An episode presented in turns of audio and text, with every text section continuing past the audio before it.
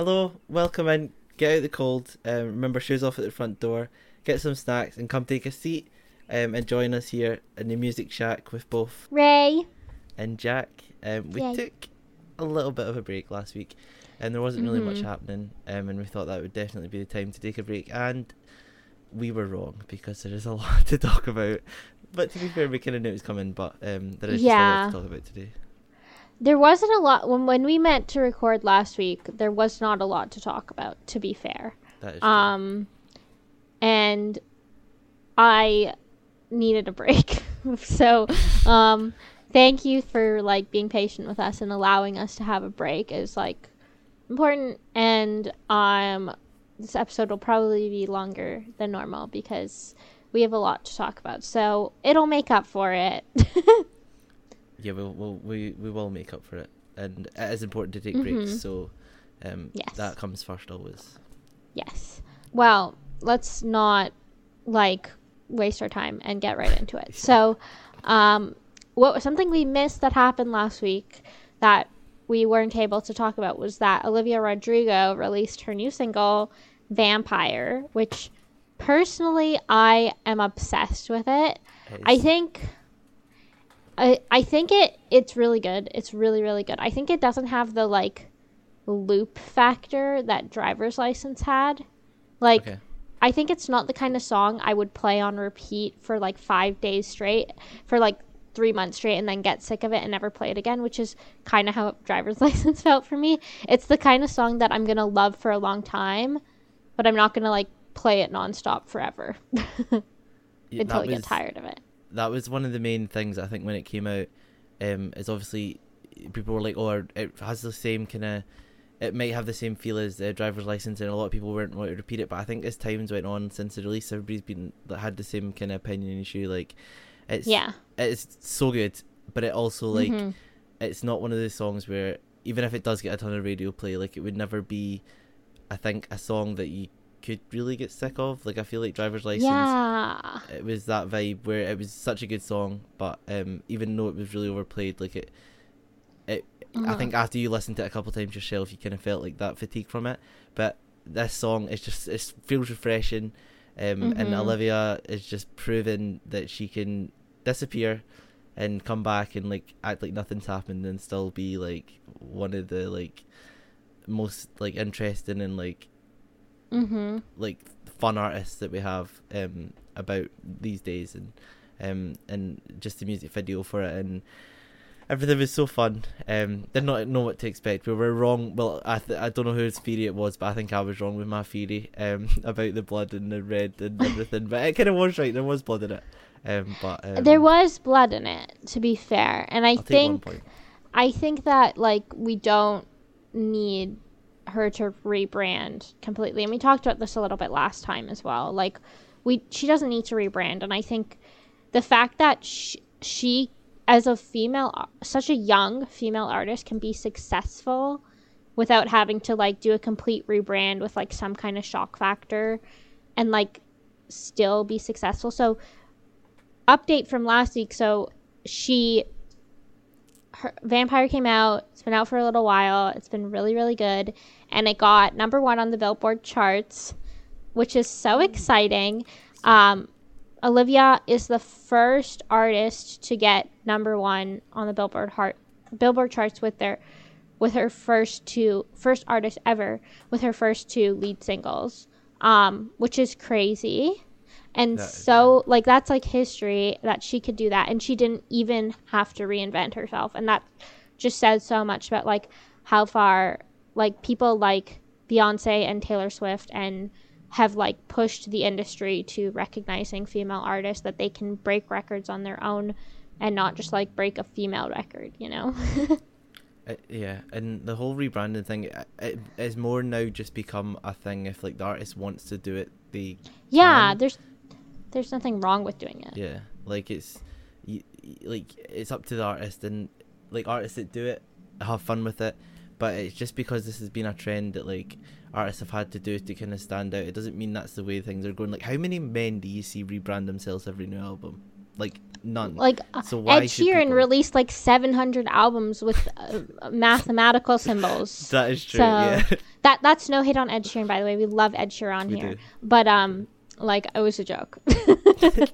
that was just a little dig for having John Mayer on stage, but it's okay. That's it's we're okay. We for, we forgive him for that. I I I have thoughts, but we're not gonna talk about it. Um, the album's gonna be so good. I'm like excited to see with the album like what what kind of direction she goes with it. Like obviously this is one song, and like I'm I'm curious when the next single will be, and like if it's gonna be like more of the same vibe, or we're gonna get like a slower song maybe next time, um, or like I don't know. I feel like I've heard people say that a lot of the album might be like jealousy, jealousy kind of vibes, which I think is fun. I think that'll be fun.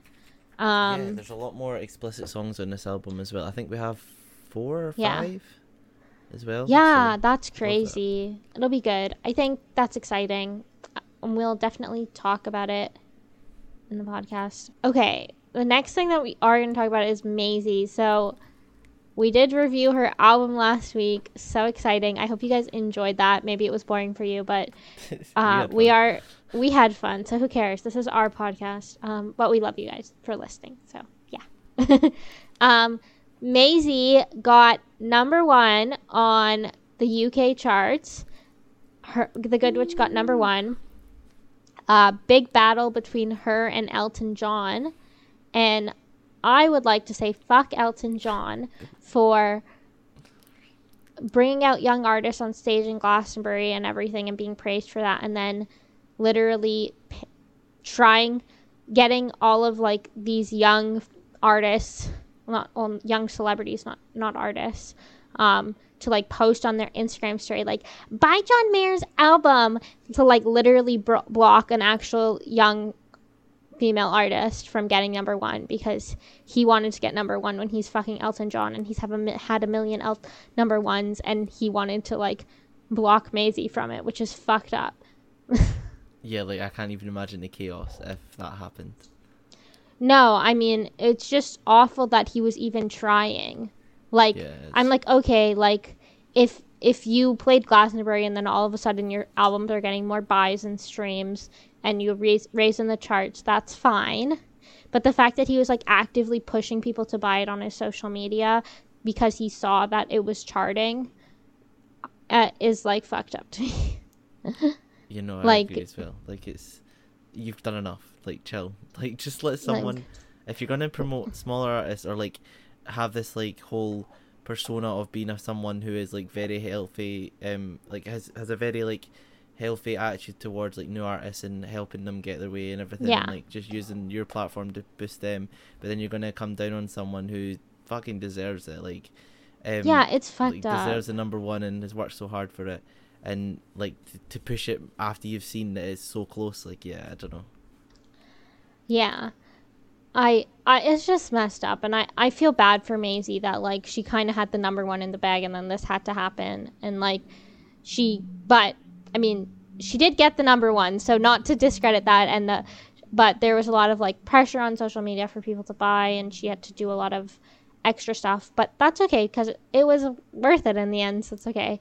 Um It But- worth it because yeah. did get something she got number one, which is good. And we also, because of all of this, as like enticing to as a reward to like the fans for like pushing the Good Witch number one, she gave us Girls House, which for those who don't know, Girls House is a unreleased song that Maisie has been teasing since like you signed up for this.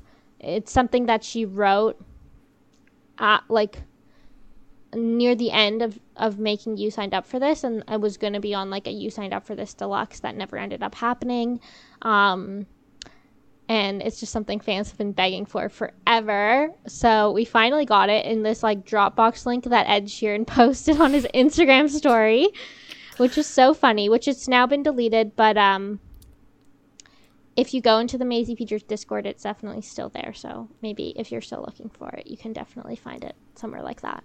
I'll put the link in the description go check it out it'll be there somewhere you just have, might have to search for it but um Yeah, it's there. Or just ask somebody in general chat. Be like, hey, Where is it? and they'll, send you to the amazing like song that is Girls House and it's just a funny. It's I, I, I like see when listening to it. I I was just like I don't think the first listen actually went in my head because I was just so happy that we actually got it. Like I didn't believe it. it. is- Crazy. When I clicked on the link, I was like fully expecting to hear like me or something. We have like- been traumatized as Swifties. That is I know. Oh no. I know. Can you I it's it's like the Rick roll of Swifties. Uh, Ed um, would have won that day. no, but like um he he was so funny. He was like I, on the Instagram live. He was like, I don't know how to use Spotify, so I'm just gonna put it on Reddit. um, but yeah, it was fun. I loved it. I think it's the kind of song that's like it's not for Spotify. It's not for the general public. It's for her fans, and like Yeah. her fans are the ones who would like the fans who are like loyal enough to like go and check Ed Sheeran's Instagram story to get the Dropbox link are the ones who deserve it. And so that's like I think it's a really cute gift and something nice for her to do to give us an unreleased song. That another song I got to play from my files app, uh, like "You're Losing Me." Yeah, that'll. I don't think I've ever seen the light of day. I yeah. I does, need but- I need "You're Losing Me" on Spotify. I know "Girls House" will never be on Spotify, but I need "You're Losing Me" on Spotify so badly. You went to a Maisie show on July 9th, so why don't you talk about that? Because that's fun.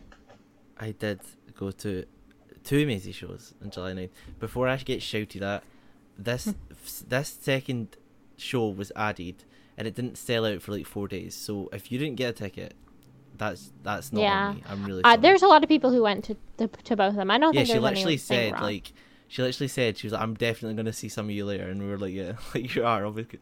Um, obvious. but- I I did see that some people like got the 5 p.m. and then were trying to sell the 7 p.m. because like they it was better to leave Ah. earlier for their trains and stuff. right. Um, so it definitely sense. wasn't. It definitely wasn't everybody, but if there's a show at 5 p.m. and a show at 7 and in the same place and you're already there, I mean, you might as well go to both if you're able. Yeah, because it was only like so the show ended and it was only like forty minutes. You were waiting in the queue to get them back in again. Um, Mhm. but she done acoustic show. She's been doing them um last month, um, and this is the last two on the like kind of run of acoustic shows for this year, um, and probably for Mhm. a little while. So we got a we got a surprise. So we got Want You Back acoustic, um, which was so beautiful, um, and little me was sitting there hoping that someone had seen my TikTok asking them to do asking them to scream after the the second eh, after the the last verse. no one did. Was upset. Um, but um, Maybe we can was- make that a thing for the Good Witch tour. I if it if, happens. I don't know if she'll play it. yeah, it might just be an acoustic set only thing. But it was amazing, and I I held off on listening to Wendy, and I'm so glad I did because it was so beautiful. Um, like hearing The acoustic version So of. Wendy is so much better than the than the than the album version. I I I want her to release the acoustic version because it's so good. And I, if she plays Wendy on tour, I hope she plays the acoustic version. She has um, to. Like I think she's she seen the has to. from it. Like I definitely feel It's like so good, so good. We got The production ruined it. I love you, Joe Rubel, but I hate you for that. but I mean, okay, when I say the production ruined it, I don't mean that it's so bad that I can't listen to it. Like I still love Wendy for what it is, Yeah. but the acoustic version is just better. So good. Yeah, I re- hopefully we get it on Spotify. If not, then hopefully we get that at shows. Like if that's if if Yeah. she transitions from like the normal songs and does like an acoustic version um for Wendy and then goes back. But um, That'll be fun. what else we got? Talking to strangers, personal best. Um, we got a bunch of I can't even think now. Um, we got architecture and You're stuff as well. Volcano, so good. Um, I'm so jealous of personal best and art. Actually, I can't be jealous of personal best because on the you signed up for this tour, Toronto was the only day she played personal best because someone requested it, which is cute. So I can't complain because I also have heard personal best live. But that's so cute though. I'm so jealous of architecture. Cute! Yay! That's fun. So we like got like obviously we I think one of our, our shows were like some of the only ones to actually get like special songs.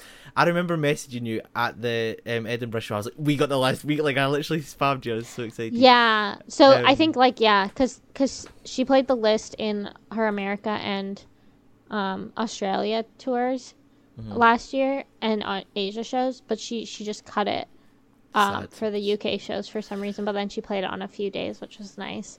So I don't know why understand she did that. Um but yeah. It Uh, so good. Um, Q and A's chaotic. Um, I don't even So have anything to say other than um, It's so fun that she does the Q&As though. it was. I love it. see the second, see the one at night. The the one in the afternoon was quite tame. Um, yeah. there was a couple like, oh, are you doing Ida's tour and stuff? And it's like, okay, Uh, she's been fuck- asked that. Like, she, fuck off. The whole point of Q and A is to ask her things about That she like, can answer. and- yeah, and like yeah, so she literally shut it down instantly. Um, she was like, ah, okay, and then like moved on to the next person. Um, at night, um, we got um, we got a Sugar Babe sing along. Don't know why. Um, we got um, That's so funny. what else did we get? I'm trying to think. Uh, we got obviously we got Long Live, not Long Live, Last Mhm. Kiss. Oh my god, that's just in my brain. We got Last Kiss on July 9th. It was so beyond special. Um, Oh, that's fun. And it was so good. Um, I seen something on Twitter and it was by Swift Society, and I panicked because I seen Maisie and I was like, "This is not going to be good," but it was just a snippet of it. Um, and, And nobody was hating on her. yeah, Thank nobody God. was. Thank God. They're And like, oh my God, why does oh. she sing like that? Like, fuck off. I was so I hate, I hate people who say shit like that, but thank God they weren't. Thank there was one comment. It was like, "Oh, she's just trying to be an opener for the Eras tour," and I was like, "Shut up, just go back." I don't know what she's trying to do. She's already played stadiums with Ed Sheeran, so just like fuck off. Exactly, we are Maisie protectors until the end.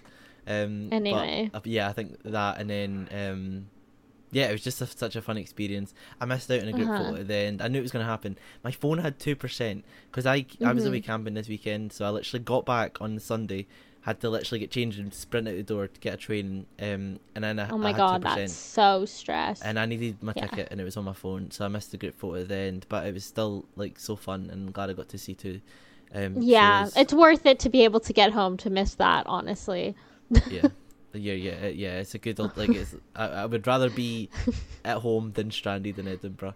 Um, Yeah. honestly, it was just such a good experience, and I um I can't wait for the next ones. But um, Yeah, the shows, the it'll be actual fun. shows are coming up I as mean, well soon, so that'll be. I'm seeing gonna Maisie in almost a month. I'm seeing her on August 14th, which is so exciting. That's um, so soon. So soon. So soon. When Good Witch Tour starts so soon. Probably in November. I think it October? is November. I was gonna look, but I definitely won't be able to find it. But yeah, it Anyway. it'll be around that time. But Enough of that.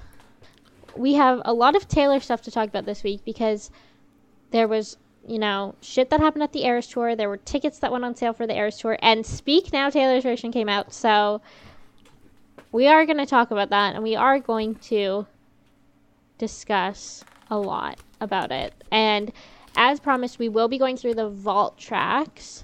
yes, um um one by one and we will be going through our thoughts on them like just exactly like what we think and um it'll be fun. I'm excited. Sorry, I was just um, speaking out and showing them uh, but- oh my god fun. I I i didn't buy um, any. I'm i'm fake. I'm sorry um Taylor Swift. Who- I've got an open. Anybody want to join the podcast? Um, we've got an open spot. Fuck off. Uh, okay.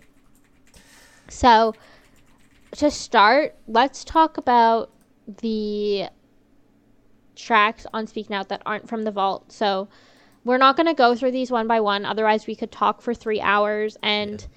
we love you guys, but we don't want to waste your time. And honestly, Um, nobody wants to hear that. I'm gonna be fully real. Um, as much as yeah. we'd love to, and nobody is gonna want to listen to us ramble. So, okay, uh, sorry if I'm looking at my other screen. I've got the track list open just so um like I can see the producers and the credits and everything as we talk about things. Um so obviously this album is completely self-written. It's really really nice. I I think Speak Now, Taylor's version is such a precious album for Taylor and I don't know Jack if you got to read the prologue Yes. um so it made me cry when I read it. And I I just think like what she says in the prologue really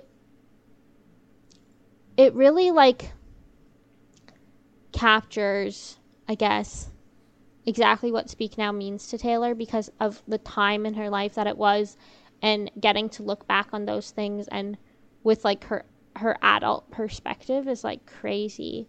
And i don't know. I think it's definitely worth a read. I think that just like what she talks about in the there's one part of the prologue that like really stood out to me um, where she says um, i'll always feel shivers over all over when i remember singing long live to close the show every night of tour the outstretched hands of those bright and beautiful faces of the fans their support was like an open palm that reached out and helped me off the ground when others were frankly mean these days I make my choices for those people, the ones who thought I had been good enough all along. I try to speak my mind when I feel strongly in the moment I feel it. I'm still idealistic and earnest about the music I make, but I'm less crushed when people mock me for it. I now know that one of the bravest things a person can do is create something with unblinking sincerity to put pull it to put it all on the line. And I, I just feel like that bit that she talks about there, like where she talks about how she does everything for the fans who she knows have been loyal to her through thick and thin, regardless of anything. And I think about some people in the fan base today who are fans because it's popular to be Taylor fans. And I think about how Taylor knows that those people are some some of them, not all of them. Like it's okay to become a fan late, but like some of them are fake. Um, yeah.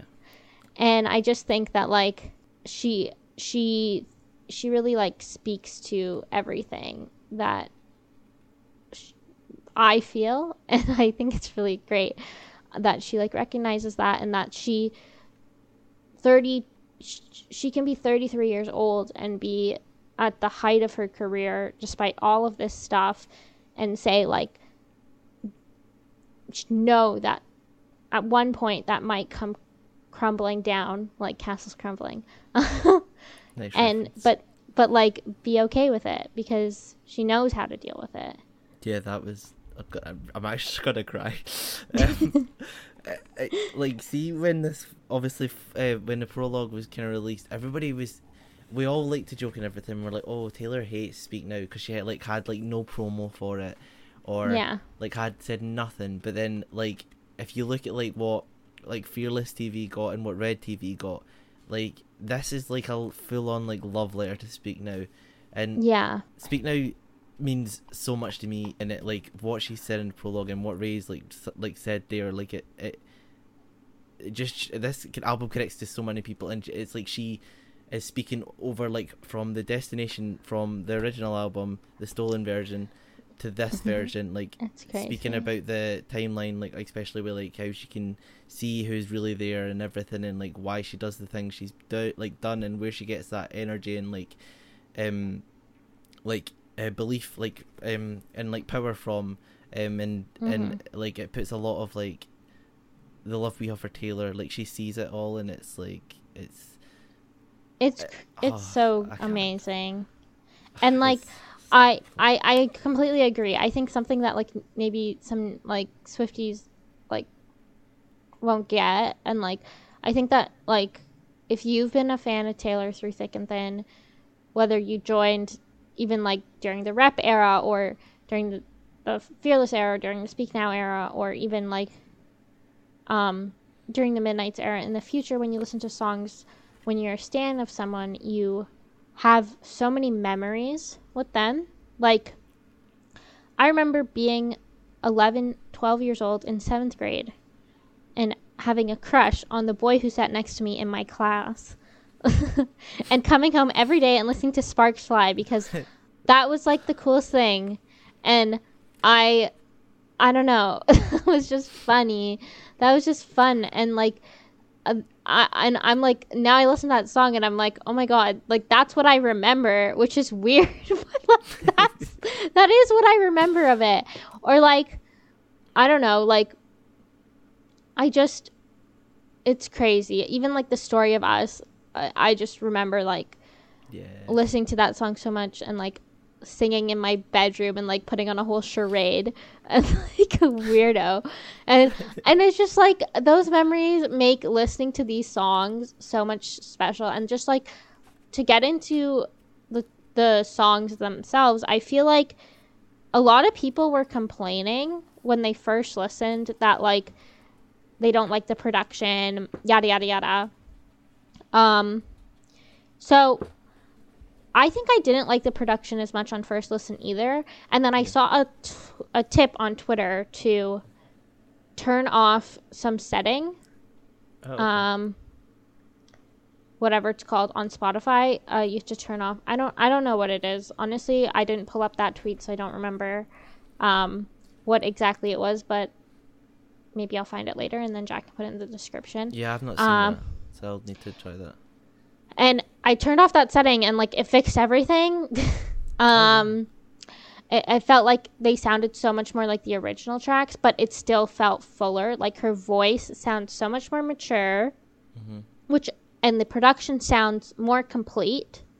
Um, you can hear her voice more uh, over like the male background singer, which I think on the old Speak Now you could hear the male background singer. Uh, like the male background singer was needed to make her voice feel full. Here, it just felt like a compliment to it. It's actually the exact same person who did the background vocals in Speak Now is Now, which is fun.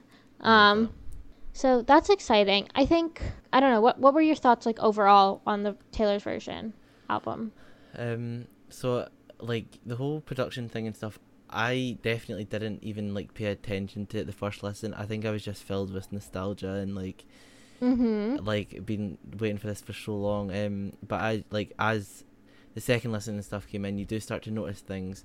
Um, but it is like the small.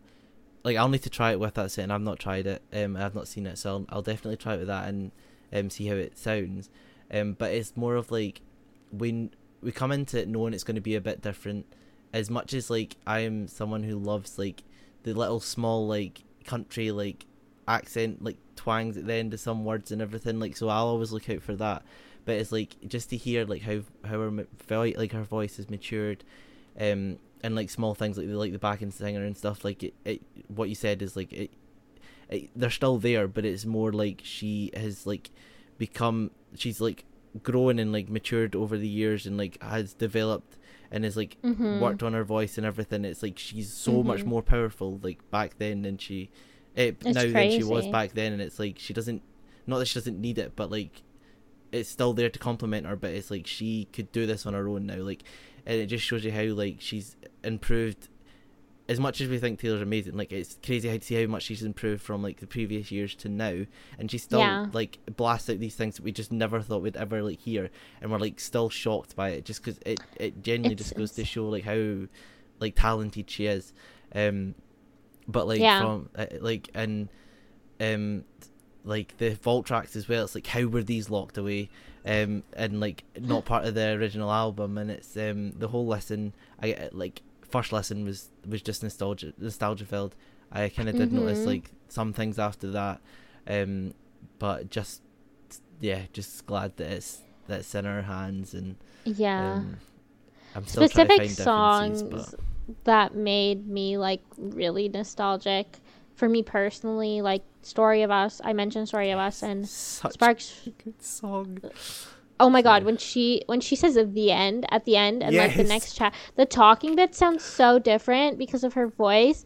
But I like, I, I it gives it like some kind of like, I don't know, I just like it. Like it's just so nice, and like the people on like TikTok and stuff who are like, I'm only good. I don't like this Taylor's version of this, so I'm gonna listen to the old version. Like fuck you, like yeah. like I get it, but I I just like I, like no, like that's not if you want to claim to be a fan of Taylor, then you should support her for this, whether you like it or not. Like that's just it. Um but it's like anyway. Um that was just a random rant. Yeah, you're so right though. Uh, the songs to me that were really nostalgic Sparks Fly and then never grow up was so nostalgic for me because it was just like Yeah. like i said i can remember listening to this album when i was like 11 years old and i was in seventh grade or sixth seventh grade and i would listen to it in on the family computer after school, and my parents probably were like, uh, "What the hell?" and then just listening to it now is like, I don't know, it just has that thing. Same with me and like, um, just hearing like things like, "Oh." Like one day I'll be living in a big old city and all you're ever gonna be is me and I'm like, well, I am. I'm I am living in a big city by myself and doing things as an independent badass that I am. And all the people who bullied me in high school are just losers. so that was fun. um, and then uh, the other thing, the other one was obviously Long Live that like hit home. Just like hearing Long Live Taylor's version was so special, like insane. I I I loved it. I loved it so much. uh, like I'm yeah um uh, we can have the same similar like when you were going through that um like my most nostalgic tracks are like um speak now um and everybody said this on Twitter the last couple of weeks. Like I swear there used to be a music video but it's obviously oh, not. It's just because the image. There was. I I feel like I feel like we need to get a music video for it just because of this. Because I swear I remember watching yeah. a music video for Speak Now too. but like I don't know. There's like it's part of people are like, is it just because we've seen? I don't know if you've ever seen New Girl, but there's a part mm-hmm. in New mm-hmm. Girl where she like is like does that kind of thing. No, or, yeah, or it's like the image as well for the Speak Now like song that was released years ago. That yeah, the one like, where she's like yeah, like I don't know what it's like. She's kind of standing thing. up, and it's like at the wedding, yeah. And she's in the yellow dress, yeah. Yeah. so it's like, oh what, my god, what have we like? There must have been something that we've seen, but I don't. I don't no, think we'll ever get a music video for I it. Was, I really hope we do. I mean, I was so young, but like, I just feel like I remember watching a Speak Now music video, but I might be mistaking it for the story of us because I feel like maybe it might be that. I I feel like it would be fun to like remake music videos like I feel like Taylor shouldn't be. I know Taylor doesn't have that kind of time, but like if she were to remake like all of the music videos that, that she had, like oh my god, imagine she remade the Mevis music video. That'd be so funny. Oh, yeah, that would be. I, I don't know if Brendon Urie would um would be there, but oh, I said me and not me. Oh, okay, right. Well, that I mean, why would she remake me? Because she needs this. She needs this the version without spelling is fun. She needs, she needs to get that. So all, funny. No, that mean yeah. We need.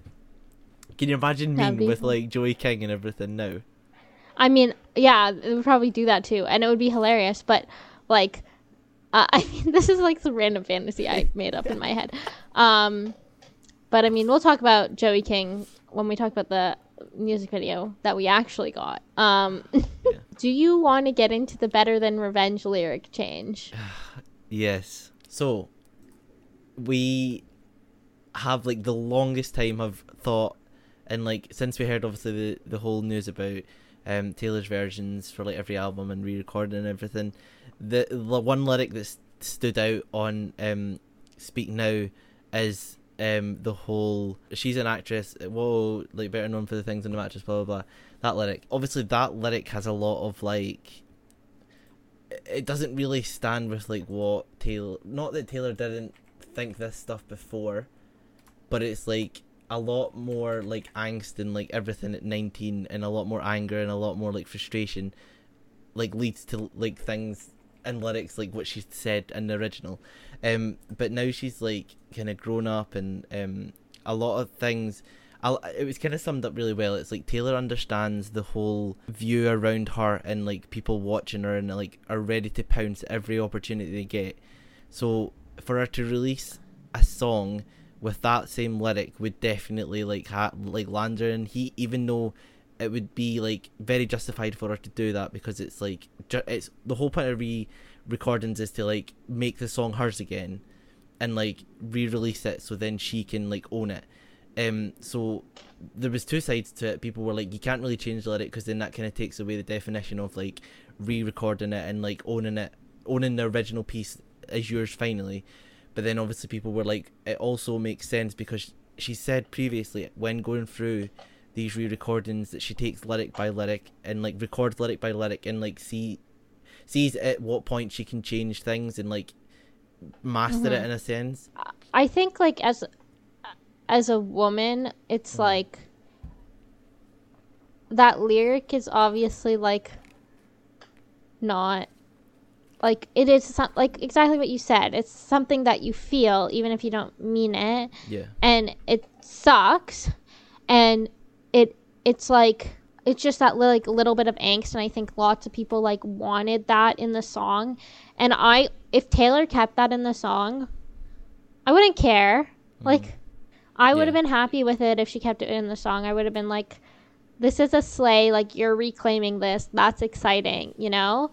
Um, girl boss feminist move. But I also think that if Taylor isn't comfortable with that in her song, then Yeah. she shouldn't have to feel like she needs to have a song that's she owns with those lyrics. And if you go on the genius annotation of the the new lyric, um, you can see that there's an interview that she did in 2014 for The Guardian where she said, um, I'm just going to read the first few sentences. As I was 18 when I wrote this lyric. That's the age you you are when you think someone can actually take your boyfriend. Then you grow up and realize no one can take someone from you if they don't want to want to leave. As a teenager, I didn't understand that saying you're a feminist is just saying that you hope women and and men will have equal rights and equal opportunities. What it seemed to me, the way it was phrased in culture, society, was that you hate men. And now, I think a lot of girls have had a feminist awakening because they understand what the word means. For so long, it's been made to seem like something where you'd pick it against the opposite sex, whereas it's not about that at all. And I think Taylor, if Taylor was showing regret hmm in a 2014 interview saying that I shouldn't have written that lyric because, you know, I wanted to be like, I hate men in my song, which I think is like girl boss kind of girl boss slay. Like, it's not like, and in like, oh my god, I hate men. It's like, I hate men, you know? Yeah. um, but like, but anyway, that's besides the point. I think that if Taylor felt uncomfortable with it at 2014, in 2014, and then in 2023, when she was, or I guess in 2022, when she was re recording it, still felt uncomfortable with keeping that in her song, and like literally eight years had passed, then that is okay. And she can say, you know, I have grown and I don't want this to be something that I own. So I don't, I don't, I want to change it. And she can do that. And we should respect that. It's her decision. And that doesn't mean you should go and stream the stolen version. Like, yeah. it it does take away f- people are right when they say it takes away from the value of the of the new new releases but that's not why she's doing this. She had said she said a million times over that she never expected people to stream the new albums. She was doing it so that she could own her music. Yeah. um and so i think that she doesn't actually care.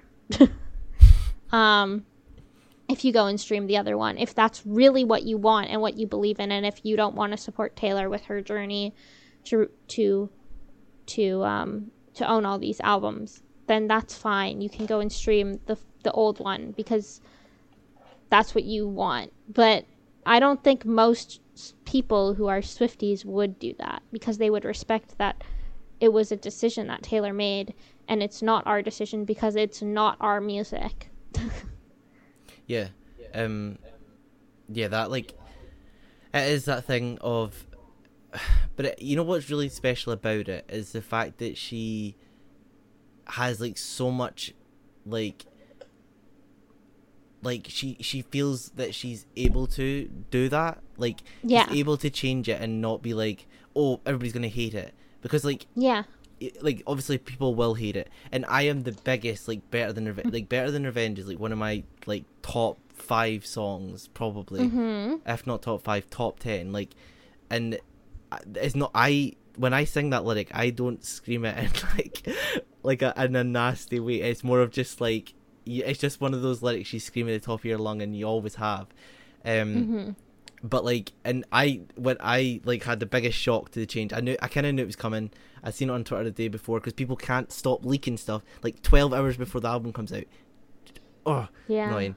Um, but you know what? Like the lyric, the new lyric, actually, like I was singing along to it today, and it fits so well. Like it is such a good. Lyric. Yeah, it's a. I feel like if we didn't know the other lyric existed, people would be like, "Oh my god, this is such a good lyric." yeah, like, and I do get it, like the nostalgia hits and everything, and and Mm-hmm. I felt like the first listen, I was like, oh, this is sad, but you do just give it a chance, and if if you want to stream the old one, do it. Like nobody's forcing you not to, but if you respect Taylor and um you respect the whole like process of literally what she's been through and what she's trying to go through to like reclaim and show that people should be able to own their music, then you should Mhm. understand that I'm sure you can go with like a couple lines in a song, um, and just fucking listen to the new one. The new one is so good.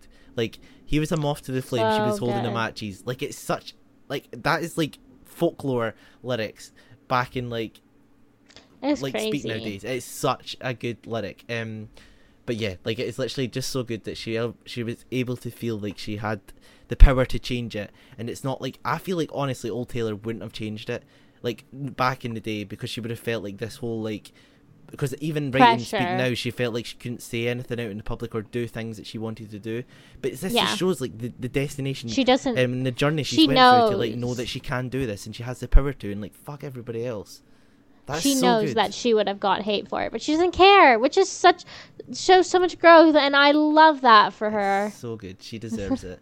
So stream the new one or you're blocked from listening to this podcast. I've said it. Please don't stay. Uh, Please.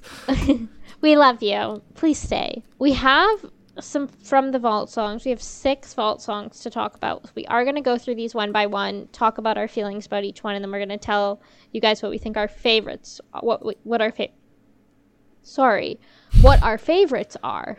Wow. Speaking. Okay, so the first one is Electric Touch, Taylor's version from the vault, featuring Fall Out Boy. Um, this is produced by Taylor Swift and Aaron Dessner. Um, Jack, do you want to go first on this one? Yes. Um. So this is. I will fully admit I'm. I'm not a Fall Out Boy listener. I've never listened to them. Um. And like I when I done an I done an initial like um vault track like first listen um after listening to it for the first time um this is kind of what I thought and then I done one like so I done one before they came out and then initial thought and then it's changed a lot since then so initial thought would be like six for Electric Touch just because I wasn't a Fall Out Boy listener um and um like first listen after that it moved up a lot and it was kind of like Mhm. top three um Uh-huh. it's just something about it. It's very like it was like I felt the whole song like you're not gonna be able to see me on camera, but I literally was like bobbing my head, like I was like singing along and like just having such a good time. Um, and it was just felt Yeah. like really refreshing, and it it yeah, it kind of just fit the album really well. Um, and we love Aaron Dessner. Um, as much as people like to just say that Jack and Aaron- Aaron should stop, um, with Taylor for a little bit, but we love um, like you can't even tell they've touched it genuinely like i don't know there's just something so fun about it but um you've definitely had more chances to listen to it i don't have internet over the last weekend so I, i've only had a couple. I, I, okay. I think that this is not one of my favorite vault songs. I, I like it. Mhm. I, I wouldn't say I hate it, but it's just like not my favorite. I think, I, I think it's like something I can like vibe to. I just feel like the other vault songs stand out a little bit more to me. Mhm. Um, so it's like when I was going through the album, this wasn't something I was playing a lot, honestly, because I was like, eh, um, on it. um, but like I feel like the lyrics are really good. Um, just like the way that she is, describes everything, like. Uh, all I know is that this could either break my heart or bring it, bringing this back to like, got a feeling your electric touch could fill this ghost town up with life.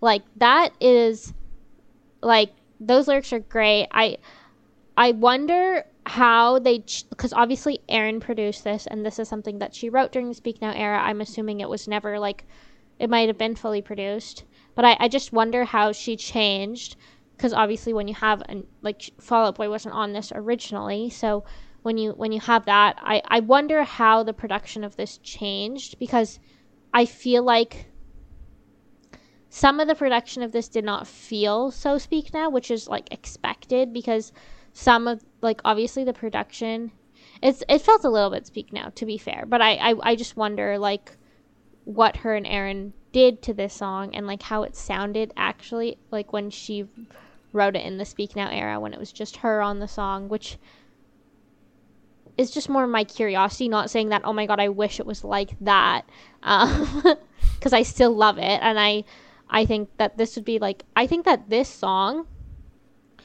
as um as a guitar acoustic song in in a, as a surprise song would be really fun. Um, I think that would be exciting. yeah, she's been holding back on Speak Now, but I think definitely the next couple of concerts we're going to get a lot of like. I mean, we got three this weekend, yeah, so I I don't know. There's not much left to give, and obviously she couldn't play vault tracks until now, but she's already played one. But which we're gonna talk about next. Emma fall when Emma when Emma falls in love um, which is produced by Taylor and Aaron again. Um, I love this song. and this song is about Emma Stone. What it's that? not confirmed. Did we have it confirmed? Oh, I was gonna say, oh, never mind. It's not confirmed, but she said this song before she spoke. She did a little speech before she sang this live in Kansas City um, as one of the surprise songs on night one. Um, and she said, "This song I wrote about my friend Emma, and and the only person that named Emma that Taylor's friends with, like actually friends with, not just like acquaintances with, is Emma Stone.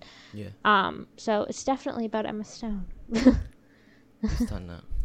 And then I just like, it's giving me like younger version of Dorothea, kind of. um. Yeah, I've seen people make that connection. It just love like, you know when you're when you're 18 and you look at everyone else when like i just remember when i was an 18 year old girl and i'm like i wish i was her who got all the boys i don't know like it's just the way that you feel when you're that age when you're like leaving you're you're leaving your your youth behind and you're like now i need to like get a partner and like nobody looks at me the way they look at her.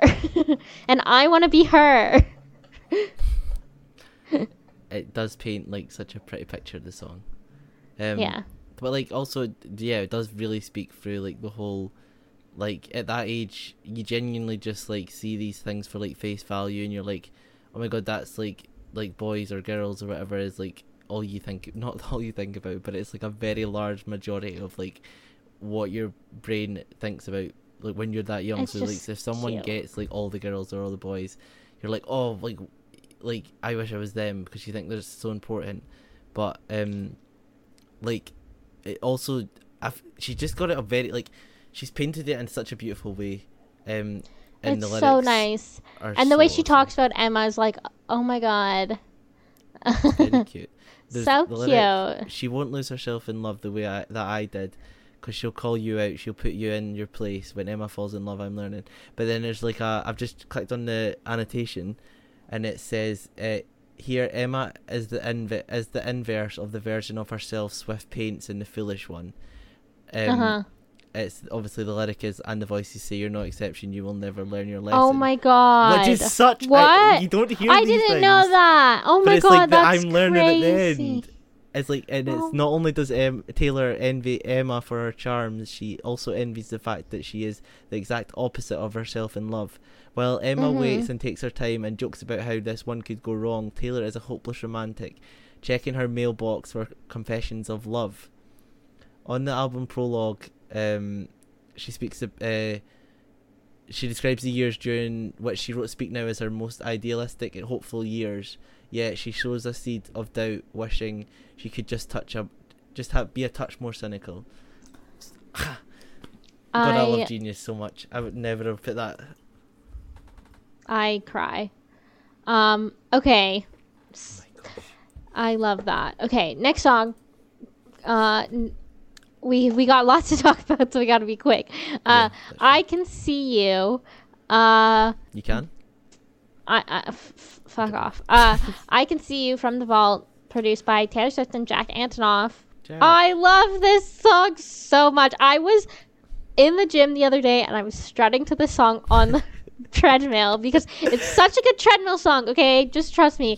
Like it's such a good treadmill song. I was getting in such a workout just playing this song and I was like full dancing and I think the person next to me was like, This girl's insane. Like I was looking at myself in the mirror and like mouthing all the lyrics and like dancing and then strutting on the treadmill. It was like iconic. I honestly I'm iconic. I should be on Taylor Swift's dance even though I'm not a dancer. Um anyway, the thing that I that I do have to say is, uh, I don't know. I'm just obsessed with the vibes in this song. I'm so obsessed with it. I don't have anything else to say other than that. oh, I'm sorry. See, when you said you're on the treadmill, my mind always just goes back to that Apple Music clip with Taylor, like running on the treadmill. oh and, my like, falls god! over. Stop! Stop! That's so funny. Okay. Anyway, Um, Yeah, I forgot I, about honestly that. Don't have any like. Uh, You literally take it out. It's just such a vibe. Um, the lyrics are awesome, and it's just one of those songs that you can listen to like walking along and just feel so like Mhm. badass listening to it. Like nobody knows what you're listening to, but you've got this like strut in your step, and you're just kind of like, yeah, like I'm that guy. Mhm. Like, yeah, it's just it's so fun, and she's like kind of blessed us a lot with this song. Um, oh my god. and Yeah, it's yeah. great. Okay. And while we're here, I think we should talk about the music video now. Um, so, kind of crazy. During the Kansas City Eras Tour Night 1, she premiered a music video for I Can See You. Taylor said that she. So, this is like the promo single of the album, which I think is a really good choice. I think it's going to do well on radio and whatever. Um, I think she the music video is insanely good. Like I absolutely love the thought. So in the music video there was Joey King, Taylor Lautner, and Presley Cash. Stan. Joey Joey King and Presley Cash were in the Mean music video, and then Taylor Lautner, obviously Taylor Lautner, um, famously man famously back to December written about him. um anyway, they were in this music video and oh my god, like just the parallels in this music video between everything and between them like breaking Taylor out of the vault and I don't know, what were your thoughts on it, Jack? Because I thought it was so good. so I only got to watch it on Sunday night because I was away, I had no internet, and I had like tiny snippets of like information getting through for like this small like window where I had a tiny bit of service. Yeah. So I kept seeing like, oh, like um, like different things like oh, um, music video, and I was like, what music video? And I couldn't see. And then I've seen like different things about what we're talking about in a second, and I was like, "What is Mhm. going on?" Like I was, I, I was so shocked. I felt like Delphine um, during like folklore days, Oh but not God, even like stop. remotely as close because like folklore and stuff were such a big thing. But like I've just felt so out of the loop, but I could like see Mhm. the tiny things happening. Um, but Yeah. got to watch it on Sunday, and I just was smiling the whole entire way through. Like all the Easter eggs, all the looks, like the whole like message behind the video, just like the fact that Oh she my brought everybody back, and like the the choreography of like the stunt oh and Oh scenes God. and everything was like so cool. Taylor Lautner fact- looks like a badass as usual. so they actually matched Taylor's s- stunt with the the guys, the the guard guys in the museum exactly to the stunt that he did on SNL on on like the on the um you know the cardboard cutout of Kanye West saying like what he would do to Kanye West after what he did to Taylor. Yeah. Um and they actually copied it exactly in that my like the exact stunt is what was done in the music video, which is crazy. This to think- woman must never sleep. How does she I like know. think about this Like, stuff? Like how like he's defending her and then like when they stop and they look at the the the dress that Joey wore in the mean music video and she's like all sad that oh this Taylor is was stolen from us and I want her back. And then they like open the vault and there's like one there's there's all those ticks on the wall. And apparently they that the number of days of those ticks on the wall match the number of days between when Scooter stole like when she announced the re-recordings and Scooter stole her masters till like um today Yeah. when Speak Now was released, which is insane. And then they they all run out and like Presley Cash is like manning the operation behind it. It's so fun. It's such a good idea. With all all the the different looks. dresses. Oh, honestly. Oh my god. And okay, so I saw somebody on Twitter say point something out. So about how in the look what in the look what you made me do video there's there's no speak now Taylor. Yeah. Um and there's a lot of reputation references in the video. oh um, my god. It's and people are saying it implies that like what we've seen and what we know, it implies that Speak Now Taylor is just an younger version of Reputation Taylor. So Reputation Taylor is Speak Now Taylor all grown up. That's why there's no Speak Now Taylor in the rep in the Look What You Made Me Do video, and that's why the Speak Now Taylor is sitting in the exact same vault that's in the Look What You Made Me Do video oh because oh my they're the same person. Holy shit! So I seen that clip, obviously, like of the um, look what you made me do video where she's standing in the vault, and then obviously the the vaults by side by side. But I didn't, he, I didn't see the stuff about it being the older version. Holy shit! Yeah, it's crazy. I uh it's insane. And then they obviously drive at the end to this sign that says 1989 TV, which is like the bridge height sign. Um which is like Taylor isn't I think people need to stop being like no it's rep it's reputation because she's driving in a getaway car like fuck off. Mm-hmm. Like Taylor has never been subtle with her hint with her easter eggs. It obviously means that 1989 TV is next. Like But it is please be also- for real. It's like such a, it's it's very interesting because when is she? When would she release it? Because 1989 is not a winter album, or like it's not like a like an autumn album. So like, is is, is the next one we're going to get next year? Which I I'm I not. I like, don't I wouldn't. I'm not be believed. I wouldn't tempted that believe. she's gonna. I think she's gonna announce it. Maybe during like one of the Latin America tour dates, Right. um, or maybe like maybe she'll like um the 1989 tour opened in Tokyo, didn't it? I want to say yes. It was either I. I'm I'm looking it up right now, guys, because I want to know. Um, I feel like it was Tokyo that it was the first show. Oh yeah, the first show was in Tokyo. See, I have a good memory. You do actually. I, yeah, that would not have came up. In my head. um, so she's playing in Tokyo in the Eras tour. Eras tour. I don't know when what the days are. I'm sorry, guys. I'm fake. Terrible. Um, You're telling me you don't have I these dates remembered? like every single day. I know. uh, February 7th through 10th, she is playing in Okay. Tokyo Dome. So I have a feeling that either that's going to be the 1989 release day and she'll maybe announce it during one of the Latin America dates, or that's going to be when she announces 1989 TV. Um, it could also be. Melbourne, which is February 16th, um, because she closed the 1989 World Tour in Melbourne. Um, so it could be one or the other, but I feel like I I don't know why, but I just feel like like one of those two cities are gonna ha- something's gonna happen in them because they were like the opening and closing dates of the 1989 World Tour. So like maybe that's kind of special. Yeah, well, if that happens, come back to this podcast and tell us we're right, or tell Ray she's right. That I, you've predicted it, and it's now going to happen.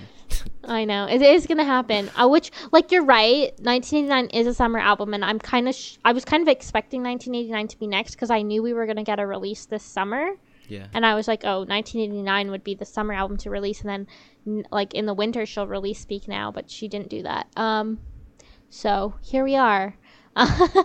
that music video had so many Easter eggs. Like there was a bunch for, as you said, like the rep thing. There was also a bunch of like, to things to do with lights and everything that were more 1989.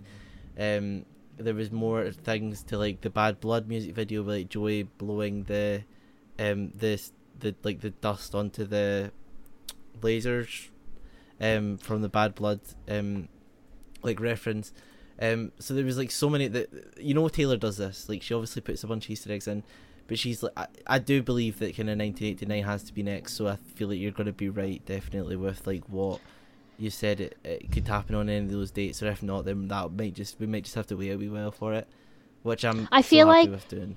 she said in Kansas City, "This is the this is this is the first album I'm releasing on the Eras tour," which implies there will be next albums on the Eras tour, which so I do believe that we'll be getting 1989 before the Eras tour is over, and we might even get Rep before the Eras tour is over. My poor um, debut. And then debut. Well, she didn't have any debut on the set list, so I Yeah, feel like Actually, I'm so sad. Like, I feel like debut might come after. I don't know. I don't know. I, I don't know what would come first, debut or rep, because it might She- be like fun if she reclaims her name and then reclaims her reputation, or if she reclaims her reputation and then reclaims her Oh. name. I don't know. that's What comes first? Who knows? Um, but I feel like Taylor Swift Taylor's version should be last. It'll be fun. But you're on fire with this day. Like these, these thoughts Okay. are like crazy.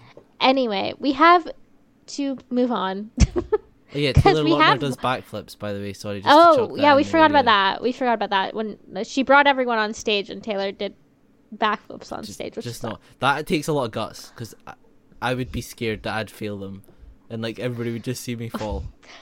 I would laugh so hard. And can we talk about can we talk about Taylor Lautner, Taylor Lautner, and Taylor Lautner doing like the Spider Man thing? Oh my god, I love oh wait. Why did I say Taylor Lautner three times? three times. You know what that I meant. No, you're not. Okay, Yeah, yeah, remove I'm it. putting the image right there as well.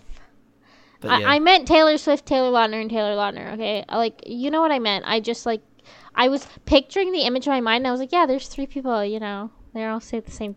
Then I was like, Taylor Lautner, Taylor Lautner. Uh, uh, they're just so. It's just so confusing, Jack. Okay. I just love how they've Mm. literally just become like friends. like, and it's, It's so good so to see it like normalized. Like, obviously, It's a lot als- of people say you can't, but you can come friends with like people once you've kind of understood the situation, and like you don't No, always have to have she- the resentment there. I think that t- Ta Taylor Lautner girl version is um, an ultimate mastermind for being a literal Swifty growing up and then marrying Taylor Lautner and then convincing Taylor Lautner to to rekindle his friendship with Taylor Swift so that they and now they're friends. like that is the ultimate Swifty mastermind. She done a um, she obviously said he was a very positive force in my life when I was making Speak Now it's making the Speak Now album and I want to say he did every single stunt that you saw in the music video he and his wife have become some of my closest friends and it's very convenient because we all share the same first name um, but then obviously Taylor Lautner the the male version had um, the ability to finally speak up and say his kind of piece Oh my god, was um, so which was cute. so sweet. Obviously, because he, I, he, you just know he wanted to, like when everything Yeah. was going down. Um, but yeah, it was just a super cute moment, and just to see them all on stage, it's like the the Taylor verse is like growing, and it's just so fun to see everybody together. I mean, they were all are already part of the Taylor verse, but like theirs was growing up. yeah, just to up. see them like, like, that uh, version, like like with her when she's like I mean- reclaiming this. I mean, like, like yeah, like J- Joey King has been so successful. I think the first time I saw her was in the Mean music video, but she's been in so many movies, and it's crazy. And and then just to see her back on stage with Taylor, that was kind of crazy. Anyway, next song. Sorry, there's a lot to talk about. Um, no, it's okay. Um, Castles Crumbling featuring Paramore, produced by Jack Antonoff. Oh my god, I cry. This song is so sad. Yeah. It is so sad, and it it kind of like it it it it talks about what I talked about earlier, and about how when she was younger, like you know, she was scared of losing her fans, and like there like she she had all of these fans from Fearless, and then the shit happened with the VMAs thing, and she felt like her whole world was over. So the fa- so the fans who were there for her through all of that were important to her, and that's obviously like really special. And I think this song is obviously like talking about how scary that was for her for that to happen, and I and then to have Paramore on it, who's obviously also like was a big star around that time and then like everything like that i just it's I, it's really special and i'm really excited that in the europe and uk dates they're gonna get to hear this live and most me and jack will get to hear it live which you'll hear it soon you'll Yeah. find out more about soon Spoilers. spoilers the lyric I the the tears power went to my head and I couldn't stop. Ones I loved tried to help, so I ran them off. And here I sit alone behind walls of regret, falling down like Hmm. promises that I never kept. Like stop, Taylor. I'm what are you trying to do? It's I oh oh, I love it. I so sad. yeah. I, I, I don't even know. it's it's so beautiful and the this is I don't listen to Paramore. Um, I will have to now, and I like it's not that I, I'm being forced to. Like I really want to. It's just something that I've never listened to, and I I You are missing out. So I, uh, eleventh grade Ray, who was like obsessed with Paramore. Um, I I just like you. You're missing out. I like honestly. you have the best time. It's That's so gonna be fun. Dylan loves Paramore, Oh so that'll be fun. that so fun. Oh, gonna Um, such a good time. Next vault track. Foolish One from the Vault. Produced by Aaron Dessner. um This this song is for the Delulu girls. Anyway, go go on, Jack. Oh no, I'm just processing it mentally. You're so right. It is for the Delulu girls. Um, this this song is Oh my god. If I had this song when Speak Now came out, I would be like like this is the kind of song that I would totally relate to back then and I would be like, "Ugh, "Oh my god, I needed this song when I was that age. I needed that song, this song, but oh my god, I love it. I love it. It's also a really good tread- treadmill strut song. It's a little bit slower than I can see you, but I absolutely I also listened to this while I was in the gym and it was really great. So, and I was also like vibing.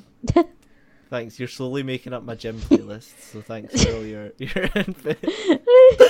It's just that chorus. I bet it's so vibey, like foolish. Oh my God.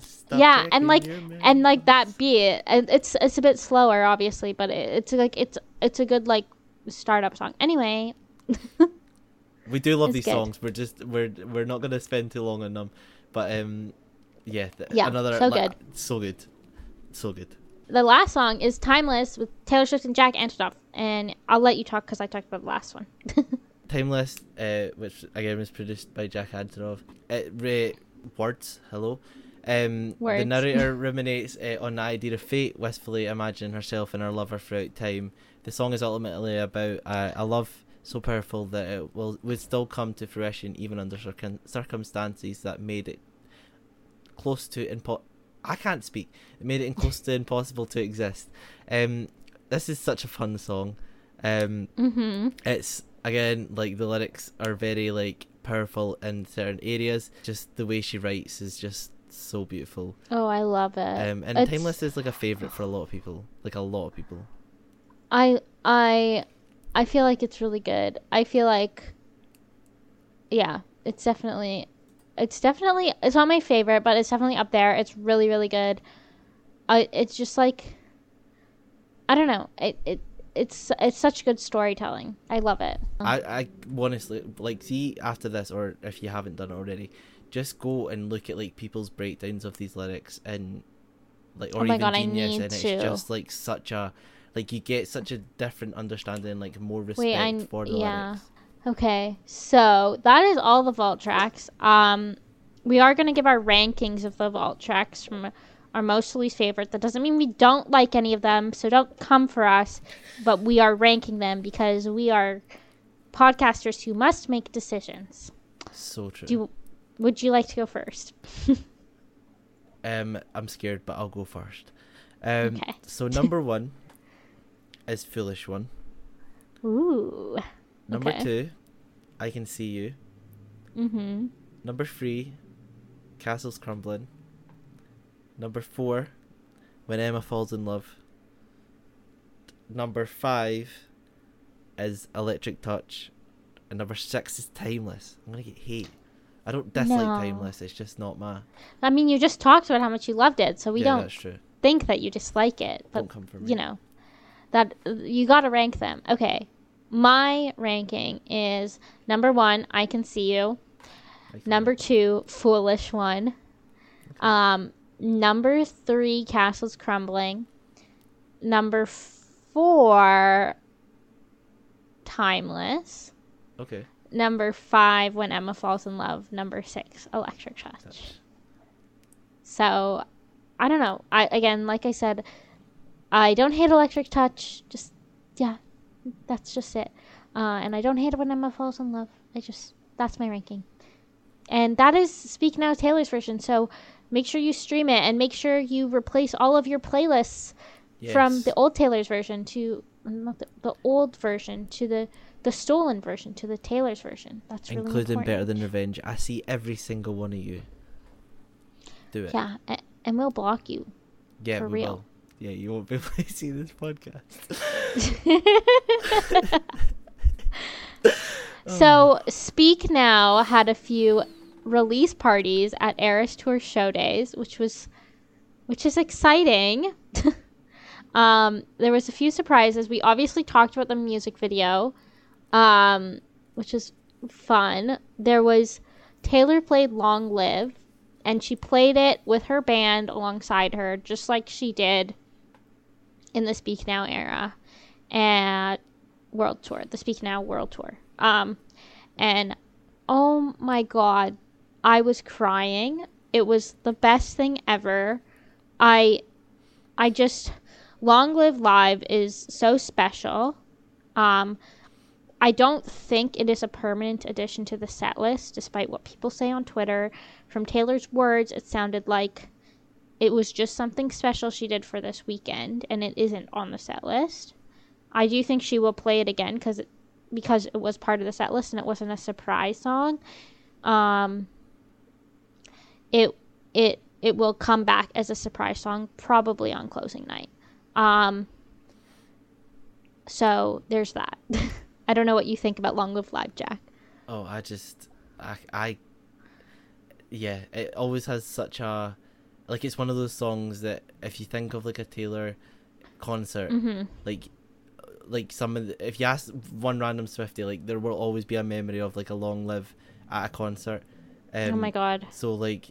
To, to be I- there like when it was done like added to it just for a couple days but like to be there closing night and if she does do it that's like a different experience like Yeah, I think the funny thing is, is when she was like, she knows, she knows, like she knows how her fandom has become, and she knows.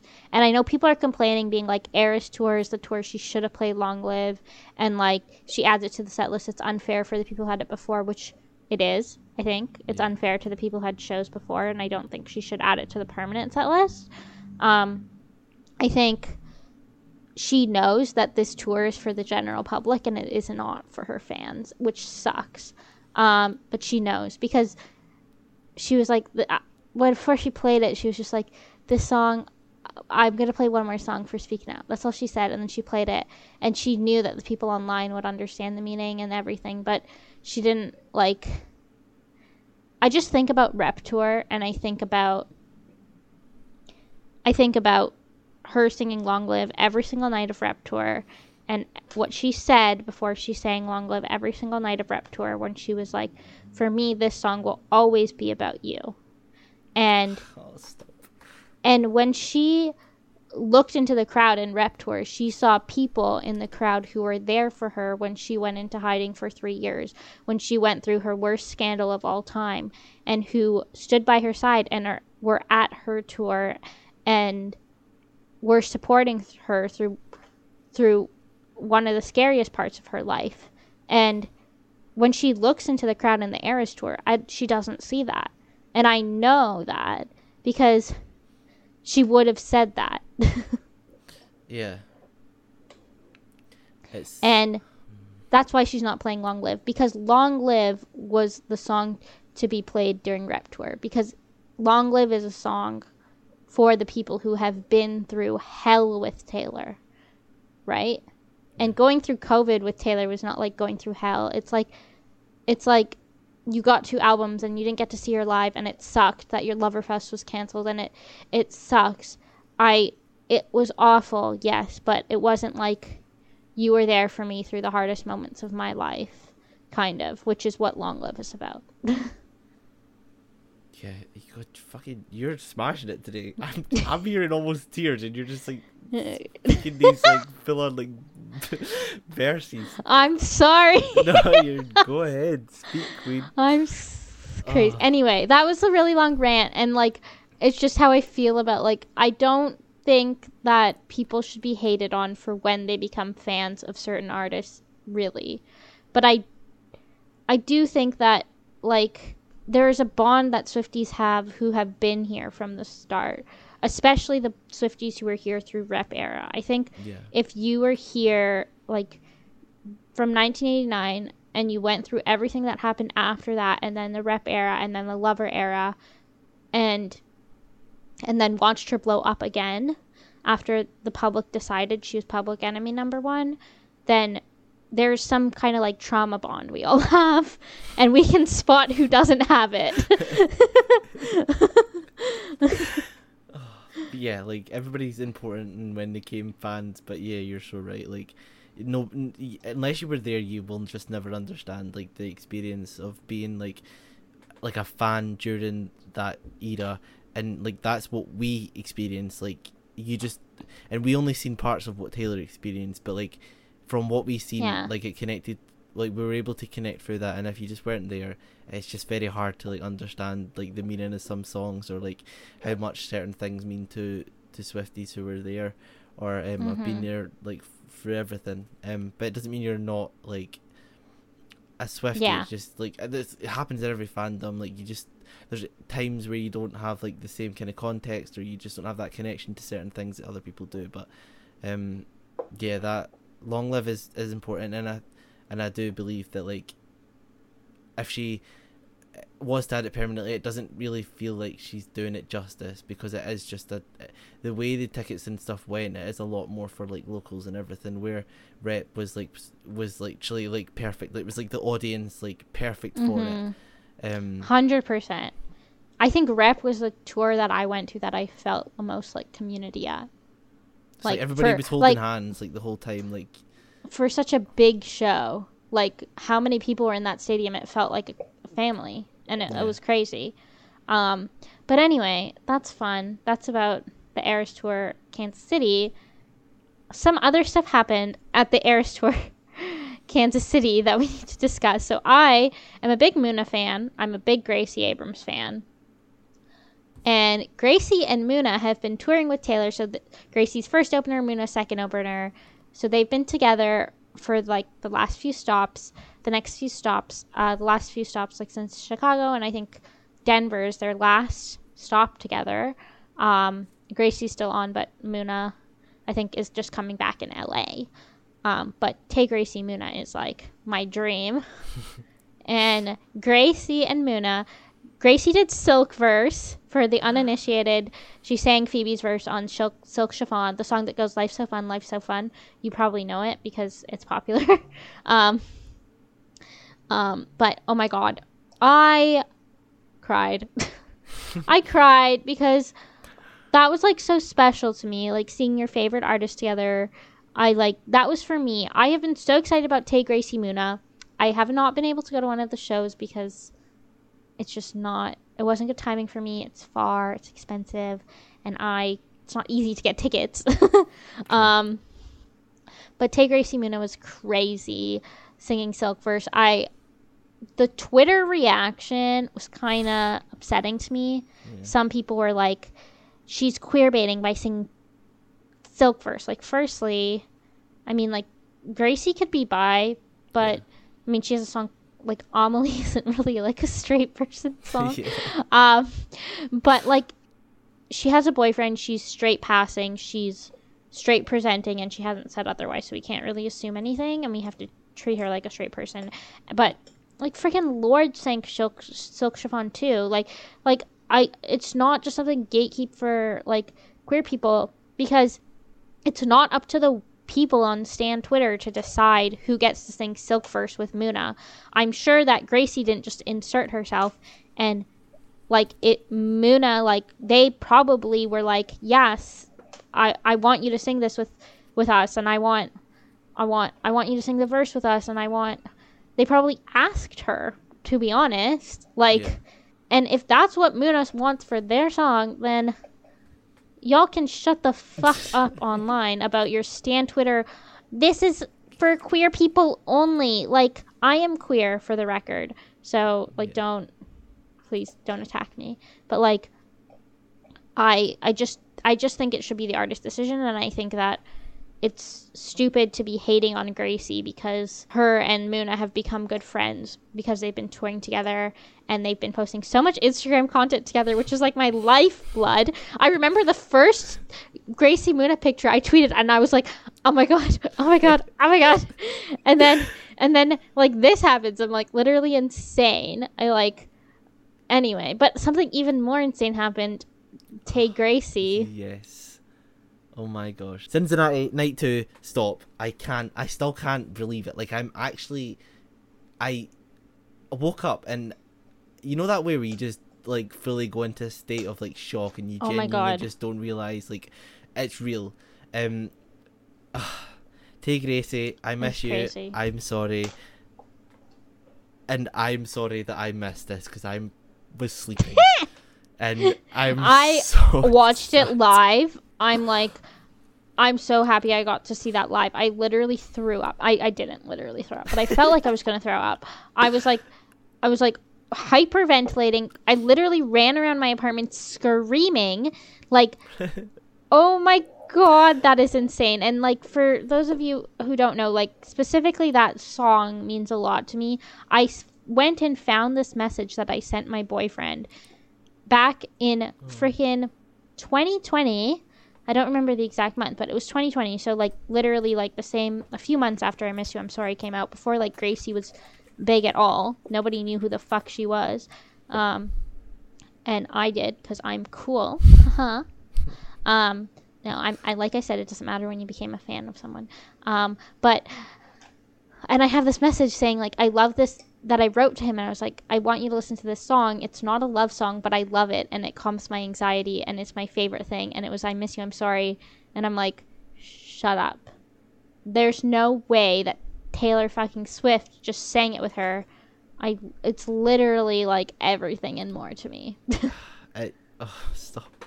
Minor is like a lot. So many songs on Minor connect with me Uh-huh. throughout Gracie's full like discography, and so good. I, Like- it, the whole performance is like just.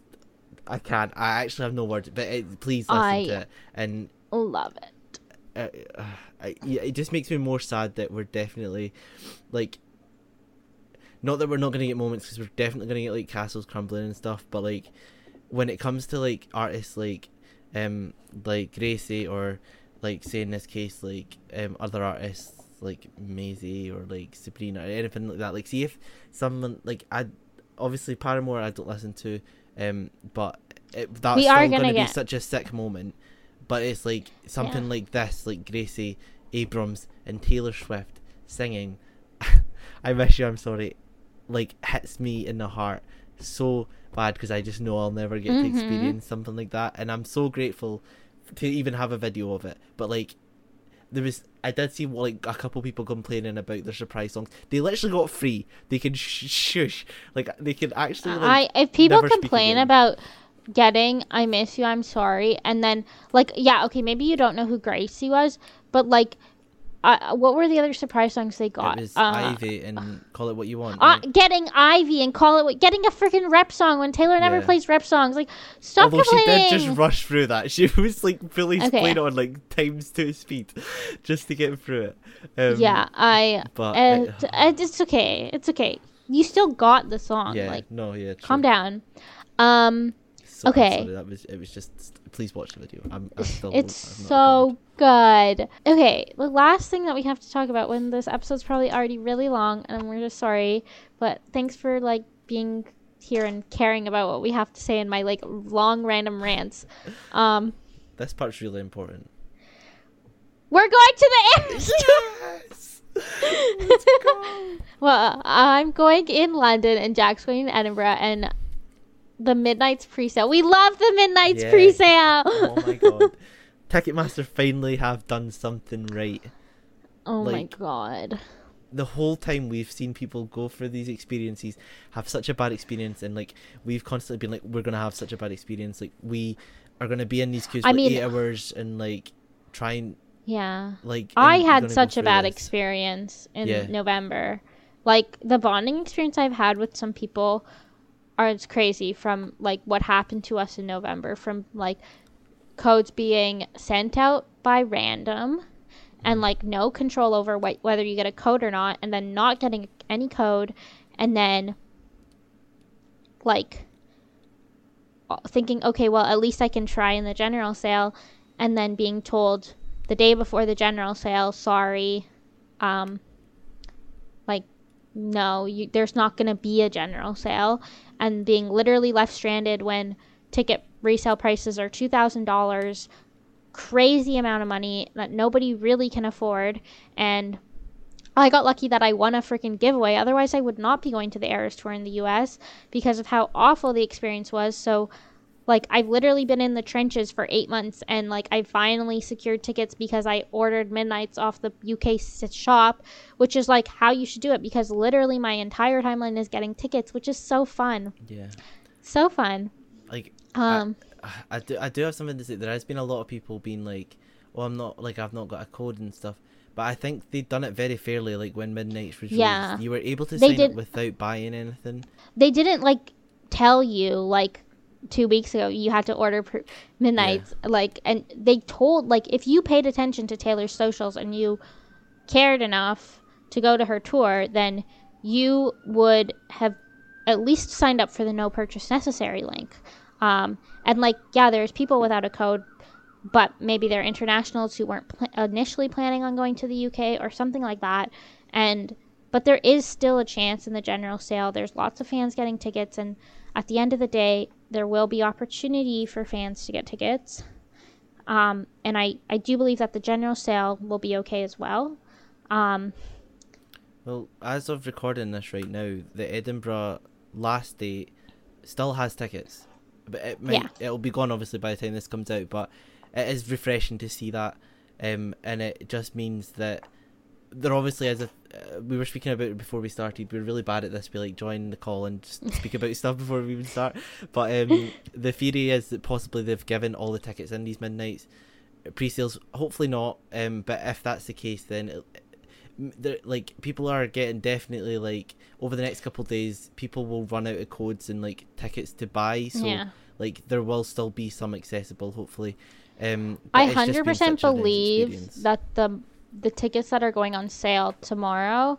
I think people are saving stuff for closing night, but I don't think that the last Wembley day, like the June twenty first Wembley day, and even like this the night two stuff tomorrow. I don't think there's going to be a lot of people trying because I think people have run out of code numbers. But Yeah. we'll see. I'm I'm gonna try again tomorrow for another day maybe, but um, for friends and stuff. So we'll see.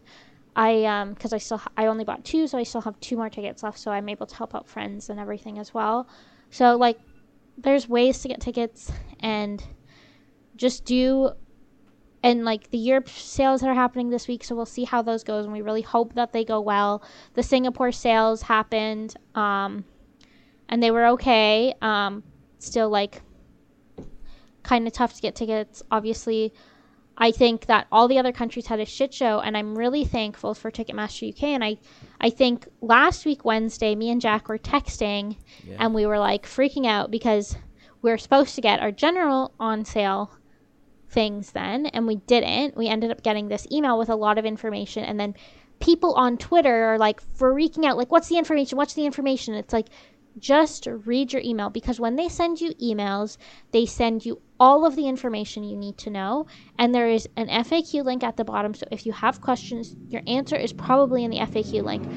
If you go on Twitter and try to get answers from from Twitter accounts who are reposting information and trying to be the first one to say information so that they get the most retweets when they're probably wrong, you Yeah. will make yourself more stressed out. Genuinely. I was texting Jack when we got the pre-sale information, and I was literally saying like, "Oh my god, why are people freaking out? Like, read the email. They have split it up between Ticketmaster and AXS, which is really good Yeah. because it means that they have seen how many people have signed up. They have seen how many codes they are planning to give out for Midnights pre-sale, for general on sale, and they know that their website cannot handle it. And that if they let that many people into their queue, it will crash, and then nobody's going to get tickets and it'll go to bots. They know that. So, in order for them to stop it, they have split up between AXS and Ticketmaster. AXS, for people who don't live in the UK and don't know, are Ticketmaster's main competitor. So for them to literally give half of their revenue from one of the biggest tours in the world right now to another to their biggest competitor means that they're really like if we fuck this up our business is screwed. Yeah. It means that they care and they they saw what happened in the US and they saw the the, uh, the what's happening in the US to to Ticketmaster US. So for those of you who don't know, Ticketmaster is one name, but they are separate entities around the world. So every country has their own Ticketmaster. So Ticketmaster UK is a completely different company in the US. Um, the US and Canadian company are merged, but that's another story. So if there are laws that happen in the US to Ticketmaster US, they will not apply to the UK. And Ticketmaster UK want to avoid that so they can make the most money. So they have to make this easy for fans so we don't throw a fit and like get the government involved or whatever. And like I'm really thankful that they did that because today there was probably the most people trying today for tickets. Yeah. And I think that everyone on my timeline who had a code and was trying for tickets today got them, which is really refreshing. And I am excited for these shows because now I know that there's going to be a lot of fans there who really care and want to see Taylor and not just like the bitches who are like, I don't really know all the songs, but I'm excited. I want to sing It Off. like, shut up. Fuck off. we come across as haters, but like it's just genuinely so nice to see so Mhm. many people that deserve it getting tickets. Like oh my god, yeah. To so come from like the. US and everything and like other sales and see how much pain has been left behind to like seeing like It's this. so it's just good. so awesome. It just proves that it prioritizes fans. Like when you have a pre sale that closes eight months before the Yeah. actual on sale, that only real fans are going to actually care enough to look at that because dates haven't come out and scalpers haven't been alarmed by it.